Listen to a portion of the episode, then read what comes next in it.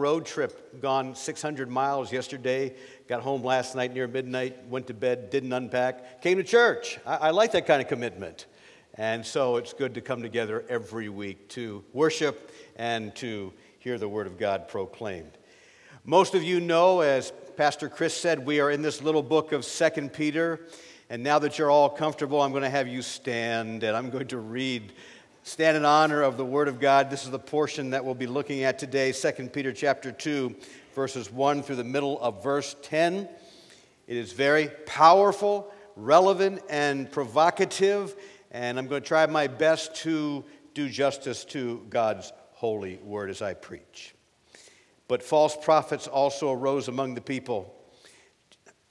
Excuse me just as there will be false teachers among you who will secretly bring in destructive heresies, even denying the master who bought them, bringing upon themselves swift destruction.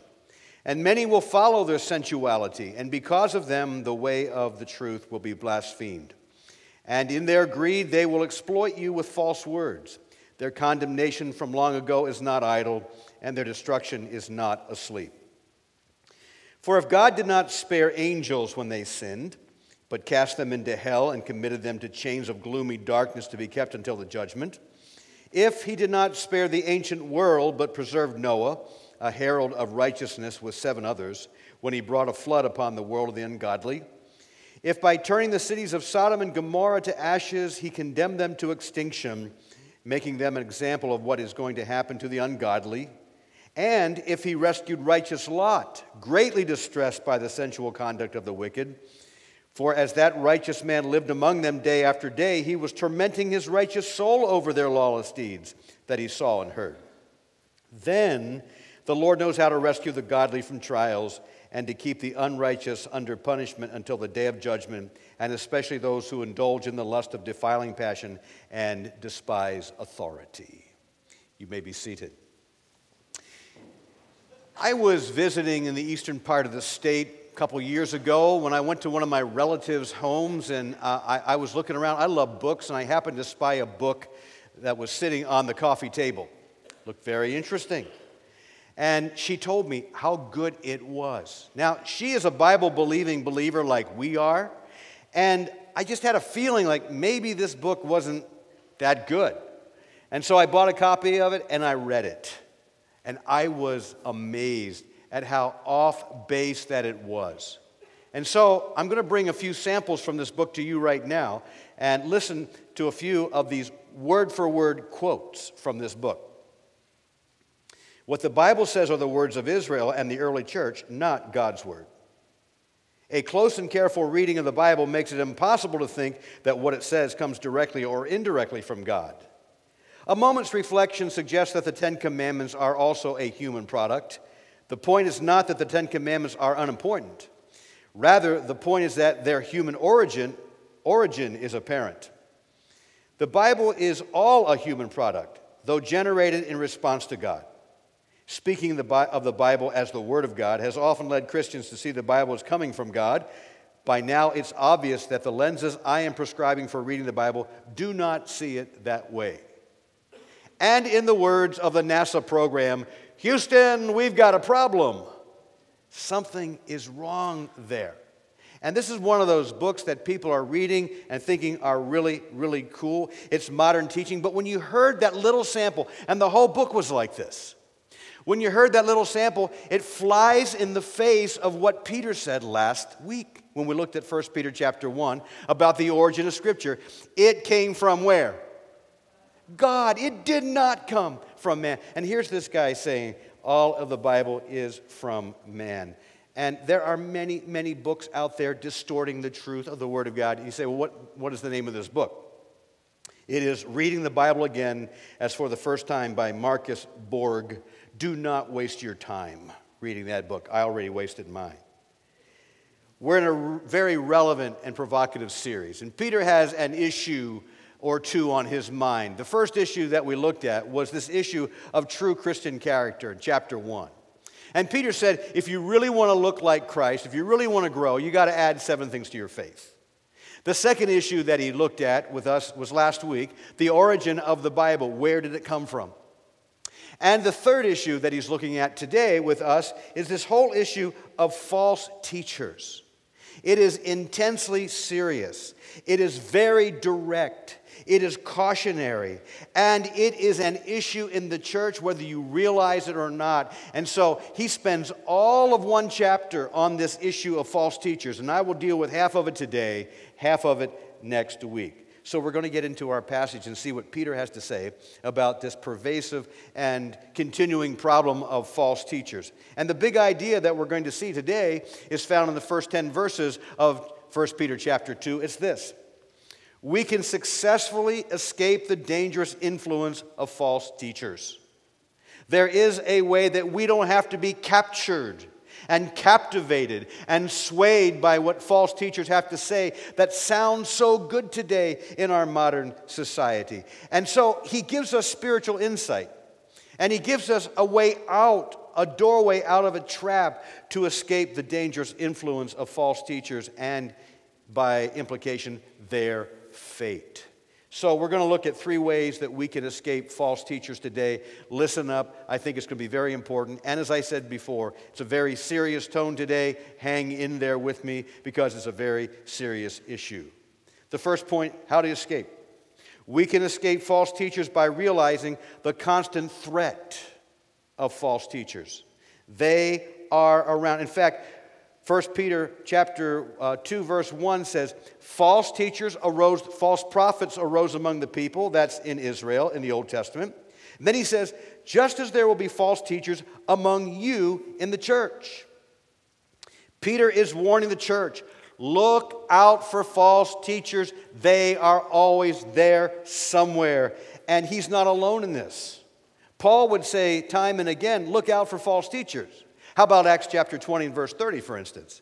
He said, From among your own selves will arise men speaking twisted things to draw away the disciples after them.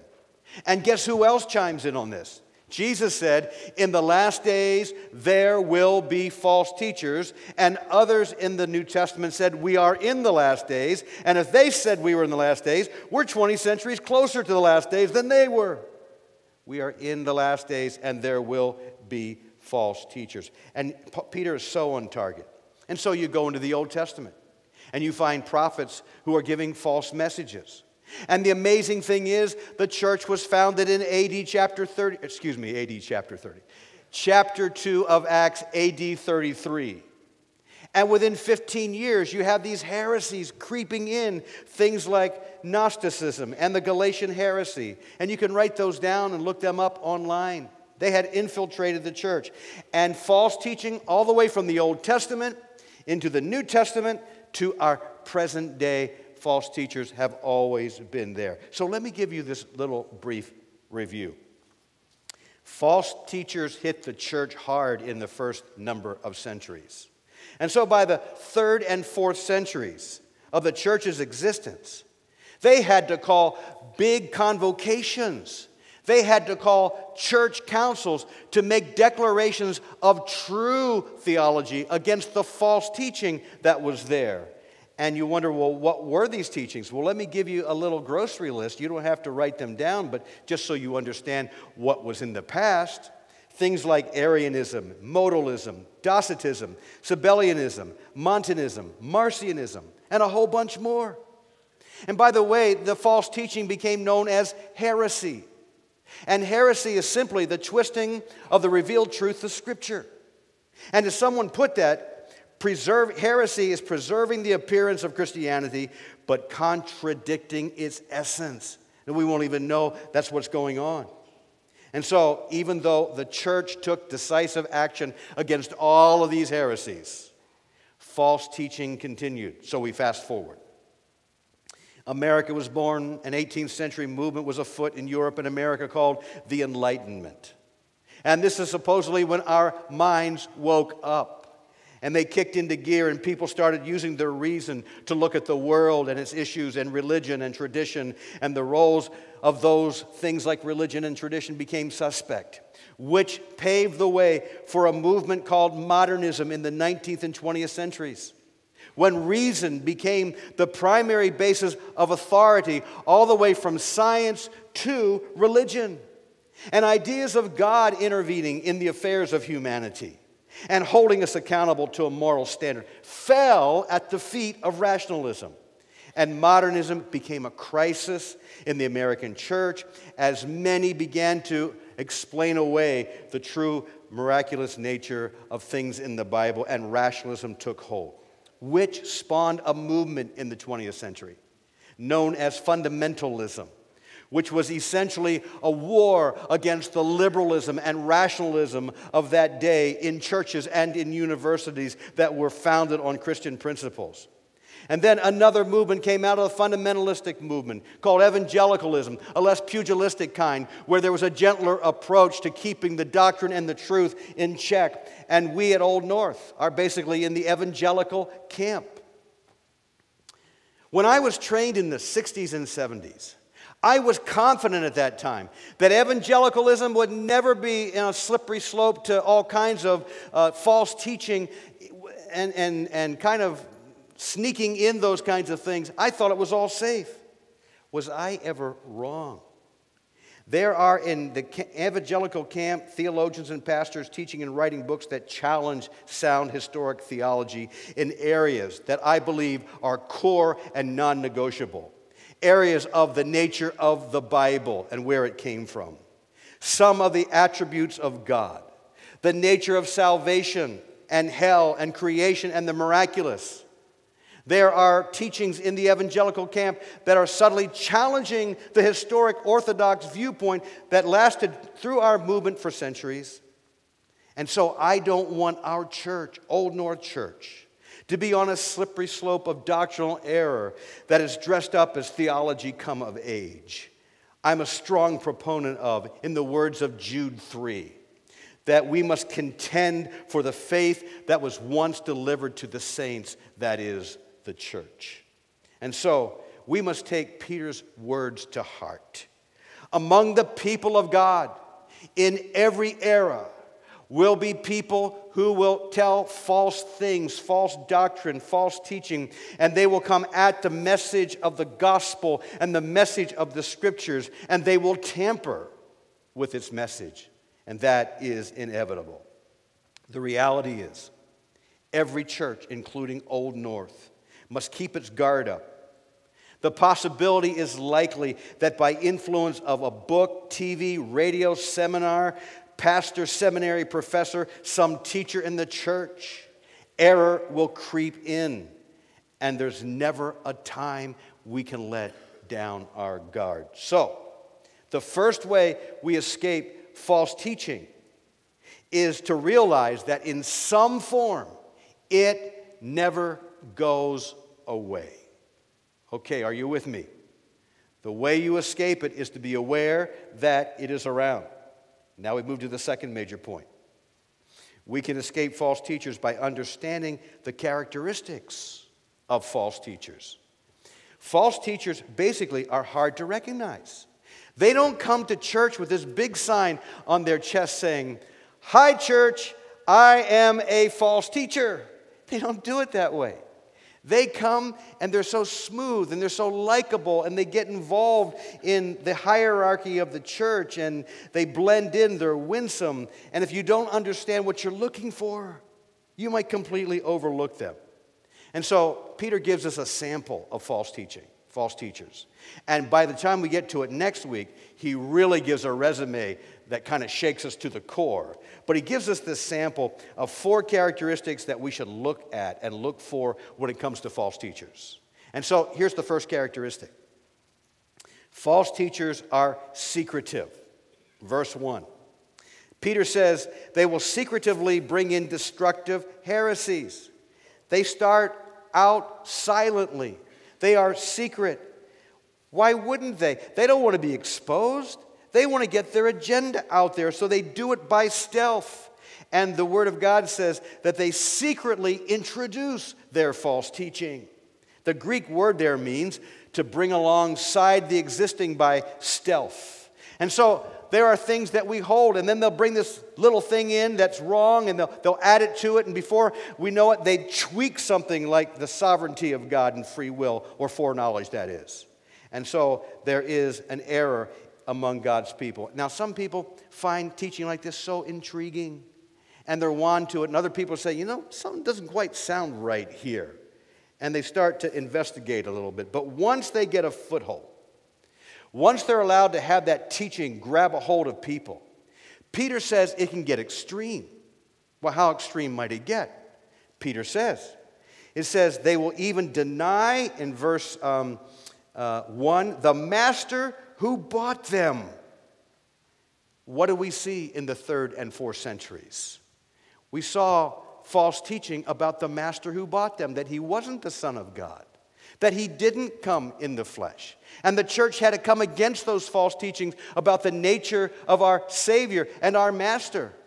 And some of those teachings survive to our present day. Most noteworthy are the Mormons and Jehovah's Witnesses who are basically resurrections of these third and fourth centuries that the church censured back at that time. We've got to be very careful about these things.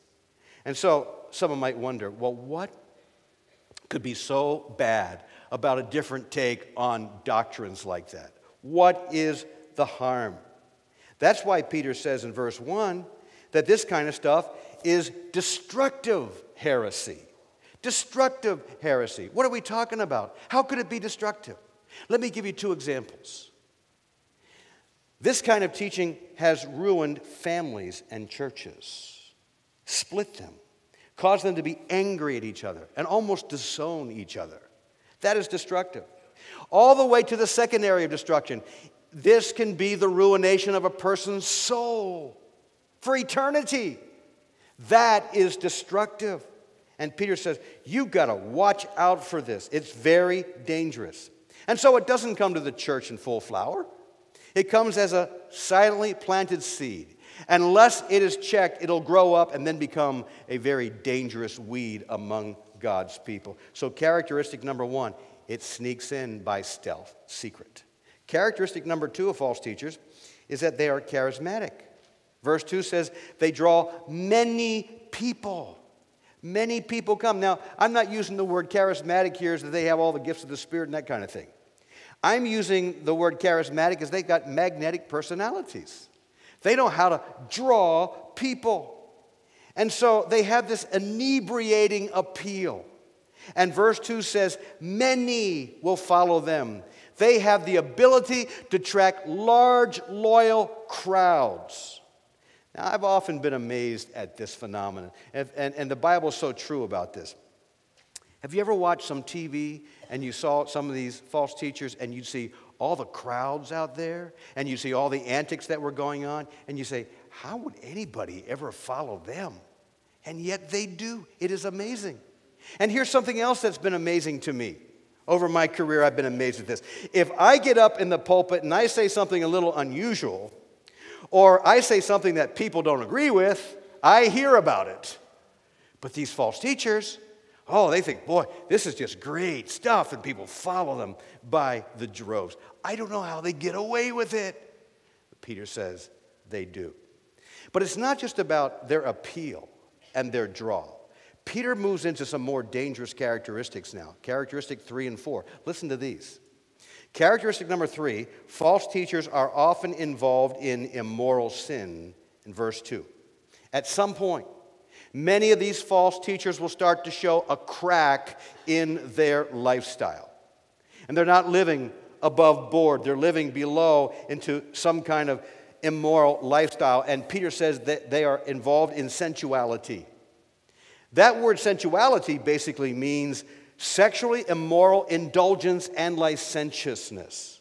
They are involved in things that are wrong according to the flesh. Now, you might be wondering, well, how could false teachers sink to this level? That they be involved in immoral things with their teaching? Well, there are at least two reasons. Number one, false teachers in full flower are devoid of the Spirit of God. And when you don't have the Spirit of God in your heart, keeping you from the kinds of things through conviction that you should stay away from, you're sitting duck to it. But the second thing is that many of these false teachers, they teach a wrong concept of grace. And the Apostle Paul had to come against that at some point. Romans chapter 6. They've been pulled out of all kinds of sin. And Paul says, Yeah, I've been hearing some of you say that, hey, maybe we ought to keep on sinning because God's grace is so amazing. And Paul, in the strongest of negative Greek construction, says, Are you telling me that you want to sin so grace may, may abound? He says, Far be it, far be it from it, absolutely not, never. In the strongest way he could say it. Several decades ago, there was a movement in a Christian organization that was national. And part of what they were teaching was the grace of God in this respect. Well, you know, if you want to do some things that you shouldn't do in a romantic relationship, that's wrong, yeah, but uh, go ahead and do it anyway, and God will forgive you. The grace of God will cover that. And I remember thinking about that 30, 40 years ago. I couldn't believe that was going on. But that was a mis teaching on grace that led people into a moral failure. And Peter is saying these false teachers will be full of moral failures, and you need to watch out for them. And when there's hanky panking going along with the false teaching, it is really, really bad. And now, the fourth thing, fourth thing Peter says is not only are they sensual, they are after something else. They are after your money. And so he talks about the wallet here Characteristic number four false teachers are greedy, verse 3. Eventually, when they tell these false teachings, they will also come for your hard earned money. And verse 3 says, In their greed, they will exploit you with false words. That word exploit is a Greek word that means to make money, which took on a negative form.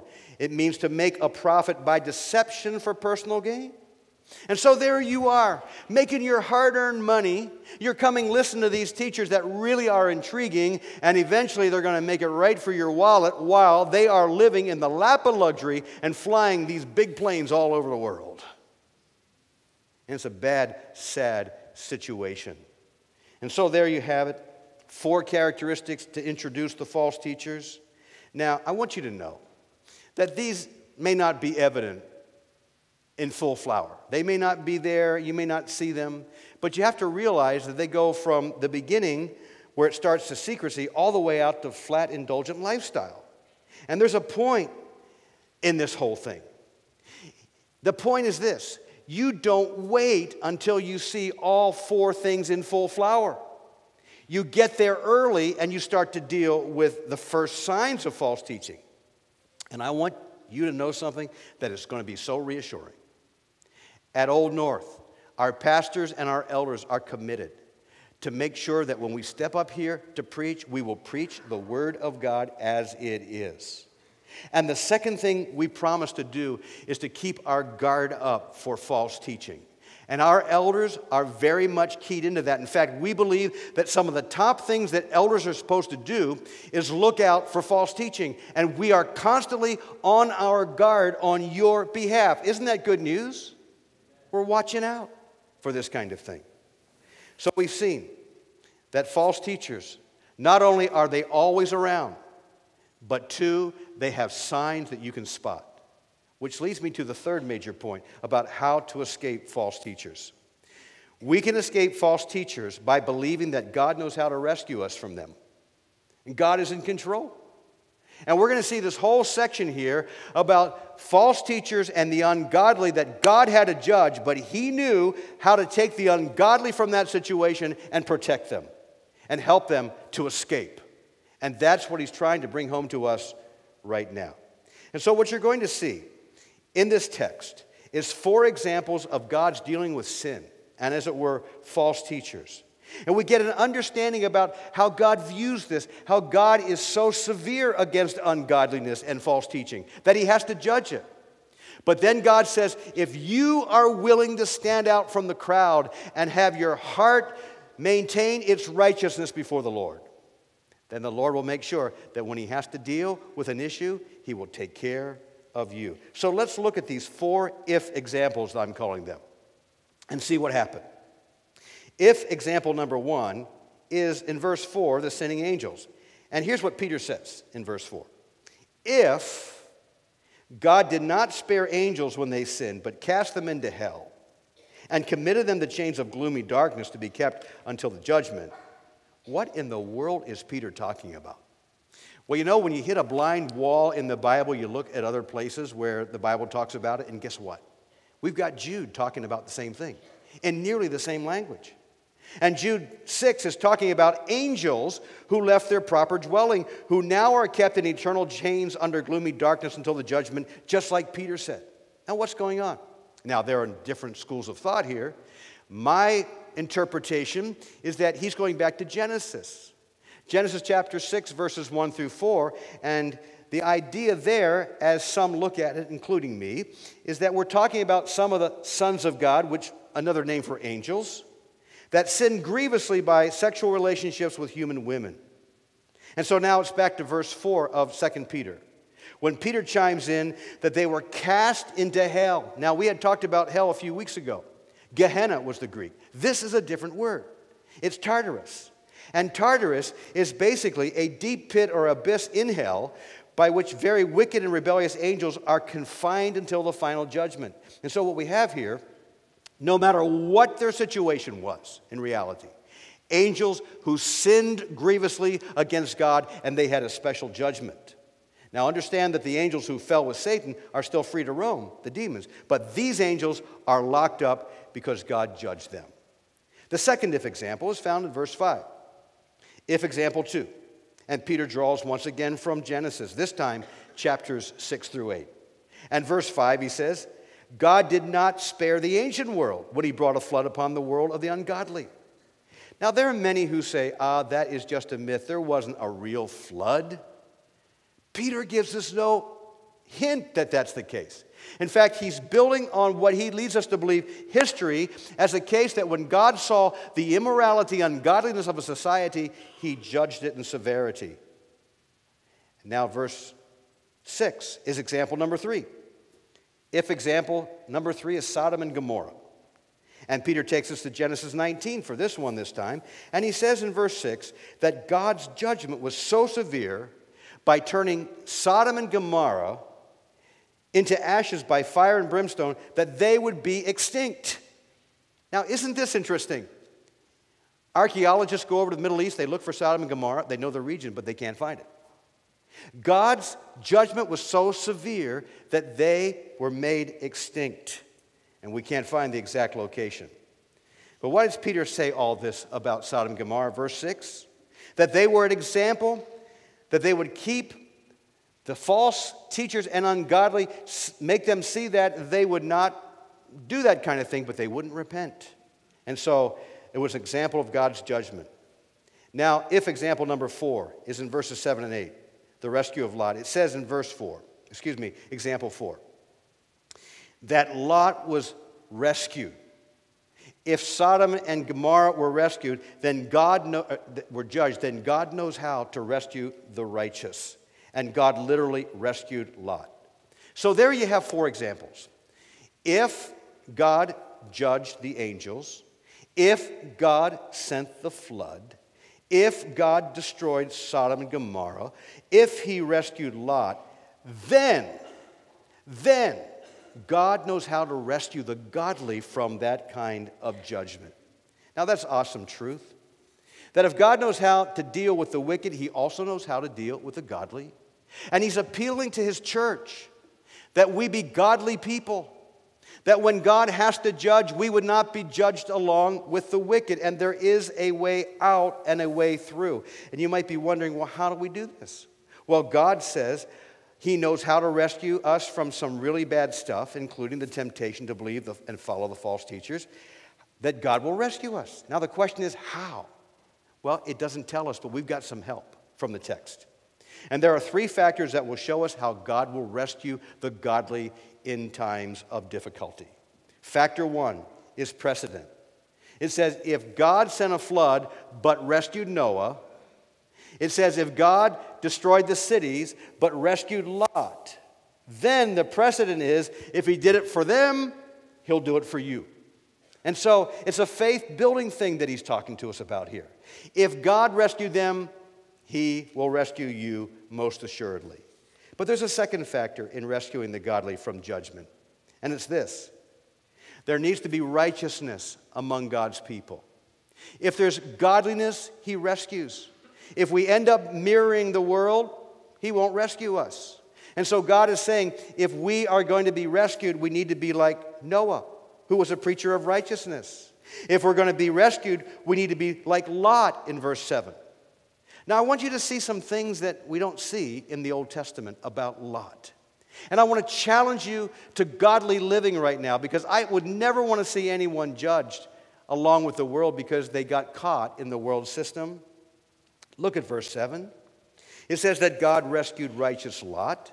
And we learn something about Peter here that Genesis doesn't tell us. And verse 7 says that Lot was greatly distressed by the immoral excesses of the wicked. That word means that he was worn out and oppressed over it. I wonder how many of us are worn out and oppressed over the excesses of wickedness in our culture. Lot was, and God noticed that. But look at verse 8. It says that day after day, the righteous soul of Lot was tormented by the unprincipled or wicked deeds that he saw and heard all around them. And that word tormented means severe mental anguish, severe mental stress. The sin in his society caused him all kinds of anguish as he saw the wickedness there. And I had to ask myself the question I wonder how many lots there are in the church these days. I wonder how many of us are tormented by the sin we see in our culture, and it is out there. I wonder how many of us have anguish over what's on television these days. But here's the problem the average American Christian, the conscience has been seared, feels very little pain about ungodliness in the culture. Doesn't really bother the average Christian that sex has gone wild today like it did back in the days of Sodom and Gomorrah. And so we allow this kind of entertainment in our homes and we watch it with no sorrow. In fact, there are people who laugh over the sitcoms of this kind of thing. And there are far too many men in Christian churches who are on porn and they have no sorrow of heart about that. And very few of us are shocked and dismayed by the decadent level of the ungodliness in our world. And God said, When I move, I will rescue the Lots and the Noah, Noahs, the righteous people among the church. I wouldn't want to be Hugh Hefner. Do you realize what he's done in 60 years in this land? He has made immorality mainstream and so palatable that you can look into a selection of what magazines you want to order. And you can order Time Magazine and Newsweek and Playboy, just like they're equal magazines, and nobody is crying foul about that. Hear me. God doesn't rescue those who don't feel the same way He does about sin. God doesn't rescue those who in the church sin like the rest of the world around them. It says that God wants us to be different from this world and even grieve over the sin of the world. And God rescues those who don't participate in the fruitful, unfruitful deeds of darkness. And He rescues those who are endeavoring to be holy like He is holy. And He rescues those who are sick about the deepening sin in our society. That's the third factor that is introduced when God deals with sin, he then takes action not only against the sin, but those who are righteous, those who are godly. We'll say, How does he do that? I don't know how he does, but I can tell you this God says, I'm going to bring a flood. Noah, I'll send you an ark. Noah never, never heard of rain before, but God did it for him. And Lot said, God said, Get out of there. And how did he get out of there? He sent angels. God always knows how to protect us and help us out of those kinds of situations. And God's rescue is available to anyone who'd rather serve God than succumb to sin. And so, through Peter, God is saying in this section, I will judge the wicked and false teachers. If you want to be rescued from that, be godly in your behavior. And like Noah and like Lot before you, I will rescue you too. Trust me. And so, as I close, you need to know that false teachers hang out in the church. They're doomed for punishment. but those who live above the pervasive sin that's around us and those who try to, to live a godly life before Him in the power of the Spirit. Not only will God deal with poisonous teachers, He will actually rescue you through difficult times. Would you please bow your head with me for a moment? I think this is a time to kind of do some self examination as we, every head bowed, every eye closed. And I ask you a few questions. Are you alert to the reality of false teachers in the church, and are you keeping your guard up? And are you living a life of godliness that's uniquely distinct from the ungodliness of the world around you? In fact, do you think God would rescue you, or would he pass you by? Take some serious moments with God right now, in the silence of this moment, and be introspective before him.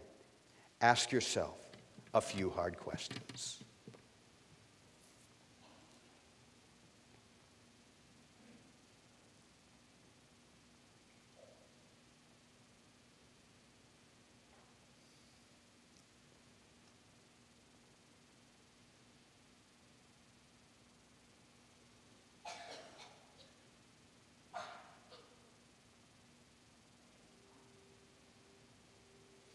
Father, I'm so grateful for the reality and the truth of the Word of God that Peter would address hard, hard situations so clearly and so directly.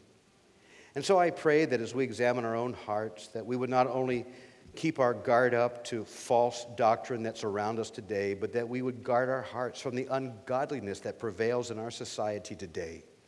Because the text says in verse 9 that God knows how to rescue the godly from judgment and from trials. And so I pray, Father, that you would instill in us that desire to walk with you to the point not only are we becoming more like you, but that our hearts are distressed over the sin around us. And I pray this in Christ's name. Amen. So, how do you end something like this? It's been a hard sermon. Well, it could go on a downer and say, Whoa, things are really bad. I'd rather go this way. God has the power to rescue, and He will our God will deliver the righteous. Isn't that good news? So let's celebrate the power of God to deliver the righteous from trials. Would you stand as we sing? We will fear no evil.